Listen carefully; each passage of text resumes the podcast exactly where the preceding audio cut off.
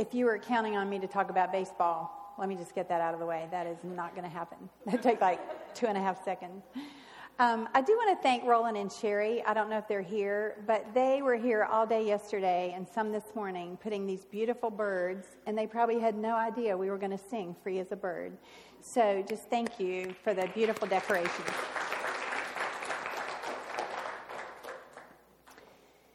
I spent that first summer as a middle school principal hand scheduling 600 plus kids. Schedules designed around the then new middle school concept had peculiarities of their own, and computers in the 80s had not caught up. It was like solving a giant jigsaw puzzle. Leftover pieces of this puzzle, though, would be like stray kids in the hall. Since I was the new kid on the block, and the previous year at this school, Ranneman Middle School in Ranneman, had had some problems the superintendent chose our site to visit on the first day of school. We were standing out in the empty hall, he and I, during the first period, and he said, Where are all the kids? I went, in my mind, I was like, Is that a trick question? I said, I hope they're in all those little boxes I filled in all summer. You know, the point is not to have them in the hall during first period. So the first few days had some victories like that. But then we turned a scary corner. We had a handful of 16 year olds, standard issue eighth graders, leave eighth grade either having turned 14 or going to turn 14 before the ninth grade. You're really not supposed to be finding parking spaces for middle schoolers. On top of that, one of the more, one of the more notorious of these 16 year olds was Jerry. And we had just found out that he actually lived out of district, and the solution, as crazy as it sounds, was to suspend him for 10 days while we found a way to get him back into our district. So imagine that day one into his suspension, I look out on the front lawn at the kids gathered in their friend groups. They were waiting on the first bell. There's Jerry, smoking. Pretty much another thing that's not supposed to happen on a middle school campus. So I walked outside, as I had to do, and as I approached his group, I could feel all the other eyes waiting on me to see what I would do. Remember, these kids hadn't figured me out yet. As respectfully as I could, I said to Jerry, I'm sorry you can't be at school today. We haven't worked out a way for you to be in our district. He took a long drag of his cigarette and blew it in my face. Without a change of posture or expression, I walked back into the building because I'd learned long ago that if you don't know what to do, you buy time and create mystery. Then I called the sheriff's department. Asked for a deputy, a deputy because believe me, this is a tough middle school. And in the summer, I'd said, if I call you, I need a person with a uniform and a gun that's showing. So the deputy got there just as the kids were filing into class. We calmly followed Jerry, and very respectfully, I told him this officer would take him home and that I hoped to see him back at our school soon. I never ever addressed the smoking or his effort to discredit me in front of his friends. Now hold that thought. Today we're looking at some of Jesus' most powerful words in Matthew 5, known as the Sermon on the Mount. Now I hope you'll stop now and get one of the papers on your table. There's big print and little print, whatever you like.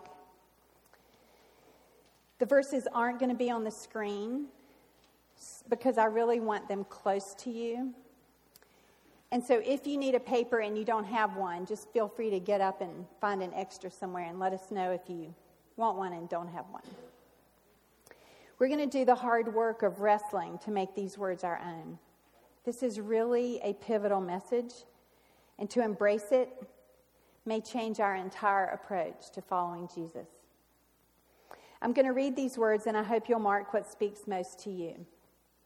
Then take it with you, put it on your nightstand or your mirror, and I hope you'll read it often. So here we go, and this is in the message translation. When Jesus saw his ministry drawing huge crowds, he climbed a hillside. Those who were apprenticed to him, the committed, climbed with him. Arriving at a quiet place, he sat down and taught his climbing companions. And this is what he said You're blessed when you're at the end of your rope. With less of you, there is more of God and His rule. You're blessed when you feel you've lost what is most dear to you. Only then can you be embraced by the one who, most, who is most dear to you. You're blessed when you're content with just who you are, no more, no less. That's the moment you find yourselves proud owners of everything that can't be bought. You're blessed when you've worked up a good appetite for God. He's food and drink and the best meal you'll ever eat. You're blessed when you care. At the moment of being careful, you'll find yourselves cared for. You're blessed when you get your inside world, your mind and your heart put right. Then you can see God in the outside world. You're blessed when you can show people how to cooperate instead of compete or fight. That's when you discover who you really are and your place in God's family. You're blessed when your commitment to God provokes persecution. The persecution drives you even deeper into God's kingdom. Not only that, count yourselves blessed every time people put you down or throw you out or speak lies about you to discredit me. What it means is that the truth is too close for comfort and they are uncomfortable. You can be glad when that happens. Give a cheer, even. For though they don't like it, I do. And all heaven applauds. Know that you're in good company. My prophets and witnesses have always gotten into that kind of trouble. so, good news that does not, on the face of it, look like good news to me. Jesus initiates the Sermon on the Mount, it, it seems, by first thinking of his ministry. What is going to be required of him? And he takes the course of action we should all take. He goes contemplative. By that I mean he, by that I mean he withdraws from the action of his ministry and resets his core. For us, before the action of our work, our ministry, our relationships, we too need to go contemplative, resetting our core values through time spent with God. When the world throws its bucket of ice water on you nearly daily, you're going to need a core set of values with which to respond. He climbs a hillside, and this is important. This is, this is the important thing. He climbs a hillside and only takes those apprenticed to him, the committed. And what did they have to do? Even to go with him, they had to climb. Make the effort of climbing to hear good news that on the face of it is what? Not good news. There's nothing namby pamby about following Jesus. The decision to be made here is if you want to be known as one of the committed. Because we want to keep looking at what that apparently entails. We're going to hit a couple of hot spots on your 12 verses, and then we'll settle in on a couple of the harder concepts. So, let's look for high spots. End of our rope? No, not a high spot. Lost what is most dear? No, not going to go there either. Let's try verse 5. We're blessed when we're content with just who we are, no more, no less. When we step into our skin and our personality and celebrate the whole package as something God made, regardless of how baffled we are at how He made us, then we're complimenting God. To complain about how we're made is to actually complain against God, and that is not something to be taken lightly. Our complaints reflect that our measuring stick is the world and other people, none of whom our image is made to reflect. I sort of suspect that someday we're going to understand that my little piece of the image of God, like my complete self, joined with your little piece, your complete self, and repeated billions of times, makes up the whole image of God. That's who we will see in eternity. We may very well be a great human jigsaw puzzle that fits together to reflect the image of God. So let's look at verse 6. We're blessed when we've worked up a good appetite for God. He's food and drink and the best meal you'll ever eat. You may need to ask yourself are you going hungry? Why would you neglect this banquet? A relationship with God is there for the taking, and yet it's so easy to stay busy with everything but God. Going contemplative, as we saw Jesus doing by climbing the hillside, is seeking out God, scheduling time with Him, being secluded with Him, and listen to this giving Him a chance to increase your appetite for Him. You don't have to do all the work, He is pursuing you. I once told my small group here that their homework was to date God. Those are the words I use. Date God four times before we met again. Because a date means that you set aside time and attention for another person. So date God. If it takes that mentality to get you to sit down with Him, date God. He certainly wants to date you. I don't really have a good analogy. That works for me because I'm going to date God, but I've always wondered what that meant for the guys. But standing before Him someday will only make us wonder how in the world we gave all our time to the world and not to contemplating how much we're loved. Each of us is his very beloved, and we sometimes run from that truth more than we embrace it. Okay, so let's look at 7, 8, and 9 together. We're called to be full of care for others, with our mind and heart put right, showing people how to cooperate instead of compete or fight. We can't do this if we're per- pursuing ourselves full time. The world teaches us to make it about us, fight for what is ours, step on whomever may be in the way, and arrive at some perceived destination when everything will finally be what we deserve. Then enters Jesus, whom I often call pesky Jesus. He says the polar opposite make it about others. Fight for those who are weaker by serving them letting others step on you if need be, and arriving at the destination of what? Having given your whole self away.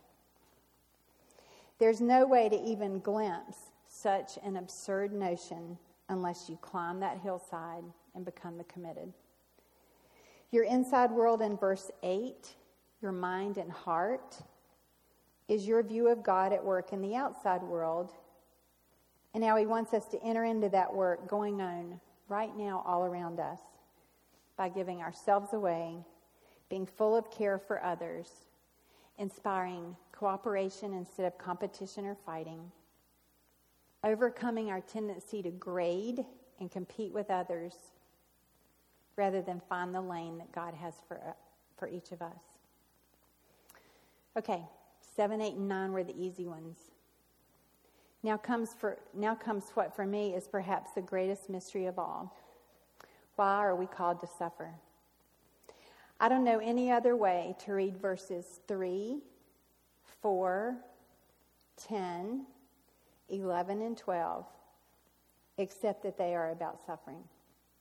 God knew the way of the world would be suffering. Suffering occurs, as we know, when pain is transmitted to us by our own decisions our circumstances and or the actions of others. Pain can be handed down even across generations. The why of suffering is that it will always occur when free will goes awry. It loses its moral compass of love that God is always waiting to share. The absence of suffering in this life would mean the absence of free will. When we ask why God would allow suffering, I think we're succumbing to a temptation to actually take our eyes off of God because He has this whole storehouse of solution for suffering. And it's embedded in these harder verses. So to ask for the suffering to go away is not the right question. This, the question is, what do I need to face the suffering? And how can I get it from you, God? Verses 3 and 4. You're blessed when you're at the end of your rope and when you've lost most, what is most dear to you. Verse 3 says that that's where you'll find more of God and His rule, which sounds harsh until we choose to understand that His rule is love, in spite of what we've been taught. Our loss and suffering make room for His embrace. He's the one most dear to us, even if we don't know it. The young mom spinning on ice in Carrie Underwood's song throws up her arms and says, Jesus, take the wheel. Richard Rohr, who is a true contemplative, says it like this Pain teaches a most counterintuitive thing. We must go down before we even know what is up. In terms of the ego, religions teach in some way that all must die before they die. Suffering of some sort seems to be the only thing strong enough to both destabilize and reveal our arrogance, our separateness, and our lack of compassion. He, he defines suffering as whenever you are not in control. Suffering is the most effective way whereby humans learn to trust, allow, and give up control to another source, to God. He says, I wish there were a different answer, but Jesus reveals on the cross both the path and the price of full transformation into the divine. My message to you today is this strength, strength, and more strength. The path through suffering is developing our strength with God as the coach. He led the way by coming as Jesus to show us the attributes of strength that carry us through our suffering. He broke through, this, he broke through suffering with the strength of the greatest suffering of all the rejection of his love by us sentencing him to the cross. It's a paradox, it's a riddle, it's a mystery. Until, until we understand this, he wants to transform us into who he made us to be through his leadership, through our suffering. That's where we find ourselves. When we let him coach us through our suffering, on the other side is more of who we are. The suffering that comes your way and the suffering that comes my way, when offered up to the grid of God's strengthening, transforms us into carriers of more love, more story, and more proof that God is our beloved. So, can we mess this up? Oh, for sure. Especially as a church, when a church represents a Jesus that is really inaccurate. Here's a quote When religion cannot find a meaning for human suffering, human beings far too often become cynical, bitter, negative, and blaming. Healthy religion, almost without realizing it, shows us what to do with our pain, with the absurd, the tragic, the nonsensical, the unjust. If we do not transform our pain, then we will transmit it. If we cannot find a way to make our wounds into sacred wounds, we'll give up on life and humanity. I'm afraid there are bitter and blaming people everywhere, both inside and outside of the church. He says as they go through life, the hurts, disappointments, betrayals, abandonments, and the burden of their own sinfulness and brokenness all pile up, and they don't know what to do with the negativity. This is what we need to actually be saved from. If there isn't some way to find deeper meaning to our suffering, to realize that God is somehow in it and can even use it for good, we usually close up or shut down. So, is this where you are today? Tempted to close up, close down, be bitter? Are you bitter toward God because you find yourself in the depths of suffering? Or if you're not there, is somebody that you love there? So, how do we teach ourselves strength? We don't. You cannot teach yourself strength, not this kind of strength. I think we go contemplative and spend time with God, asking Him to prepare us with His strength.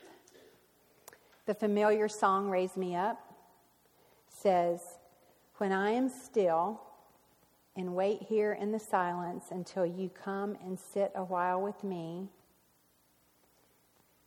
then I will find that you raise me up to more than I can be. The only way through our suffering is to contemplate with God in silence and presence, to hear His leading. On this road, our mistakes don't matter so much because He's transforming everything. We strengthen, and our missteps never catch Him by surprise. Braden, our Braden, who will shortly bring you the most beautiful song, told me recently about her mom and their family's fear that a not so good health diagnosis was in the offing. Braden said something so powerful, and I'm paraphrasing. You know, these days are bound to come, they're a part of life. We're going to step into this and face it with God's help. she stepped into transformation deliberately. The happy ending her mom is healthy. But there are many unhappy endings that we're left to make sense of. Bindi Irwin, daughter of crocodile hunter Steve Irwin, lost her dad at age eight. In her recent season with Dancing with the Stars, people were captivated by her spirit. Her partner, Derek Hough, says she taught him that when something is too hard, she looks at that struggle and smiles. Struggle with joy. Near the end of the season, Bindi said, Here I am, given this opportunity to remember moments in my life that I never thought I'd really be able to look at and smile. I never thought I'd be given that chance. So thank you so much. She understood what had just happened to her.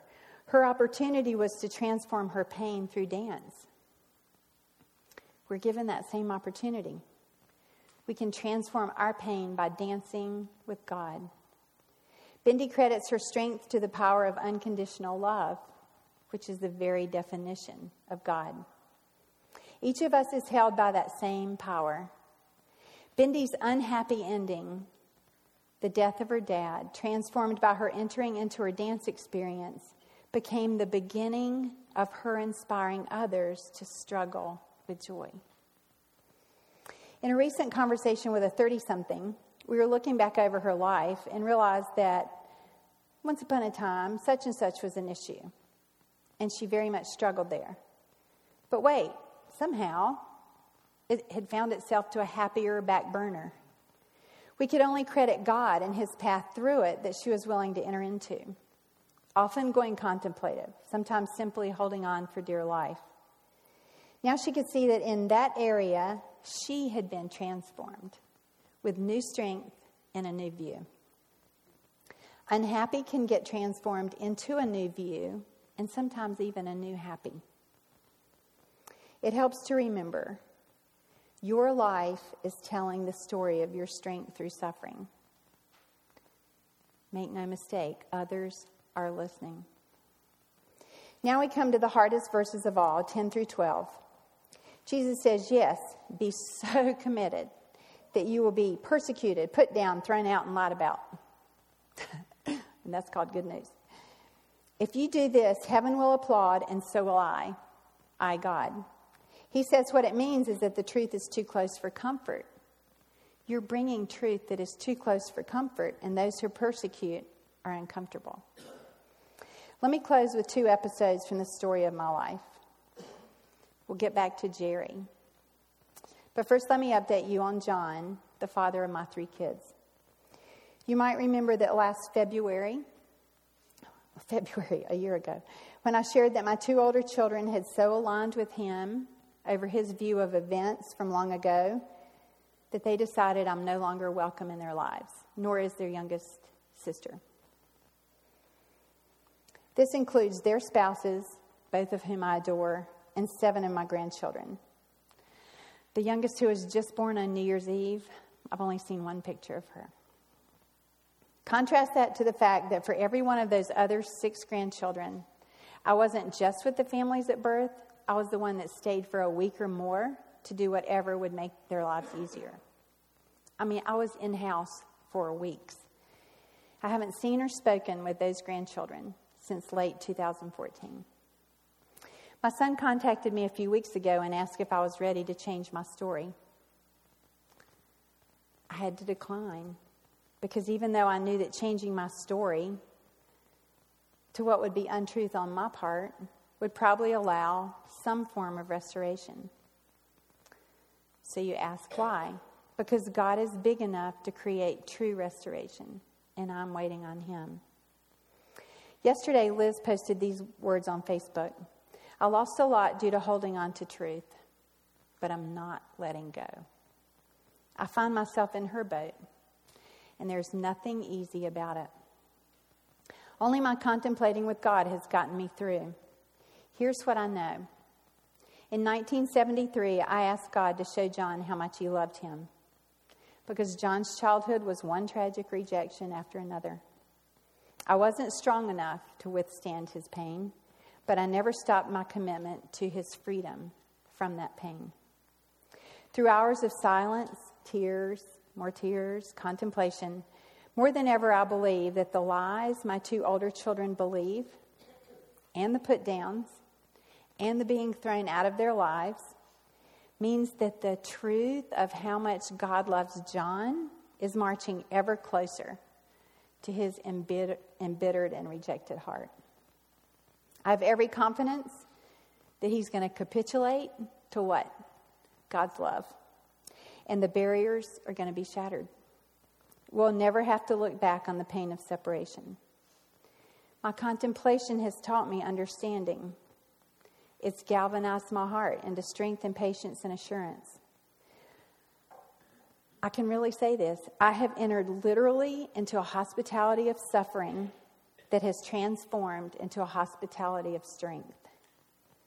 We can reach a strength level where we somehow participate in a new way. It is just the most amazing thing. I'd like to invite the band back up on the stage. I want to close with Jerry. You must be wondering what happened.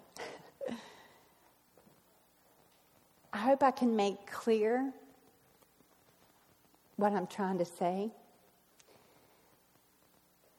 I don't know how I knew to do this, but it is one of the most significant actions I ever took as I look back years later and understand. When Jesus faced his accusers at the cross and he remained silent or refused to answer to their taunts and jeers, he literally lent them his dignity.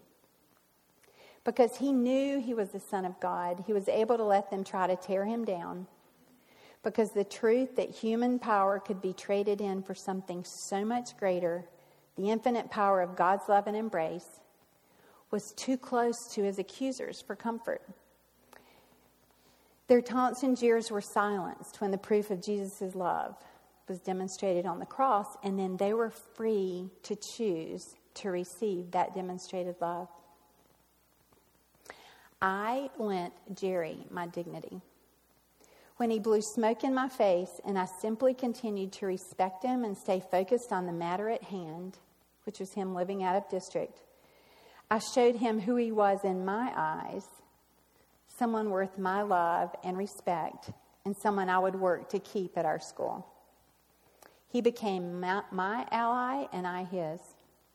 He received what I sought to give him a new view of himself and was transformed in the process. In our suffering, God is trying to transform our view of ourselves into what He sees, into who He has made each of us to be. Our church has gone through a similar transformation. We gave this church to God some years ago, asking Him to do with it as He pleased, and we became sort of a pariah in the community. As a church, we stepped into believing that God's purifying, unconditional, and transformative love drives the train that we should be on. This is controversial in churches who are fixed or fixated on original sin. One author notes that our DNA, our very DNA as individuals and as a church, is love, and that original blessing should be our focus. And where are those blessings found? Listen to this song.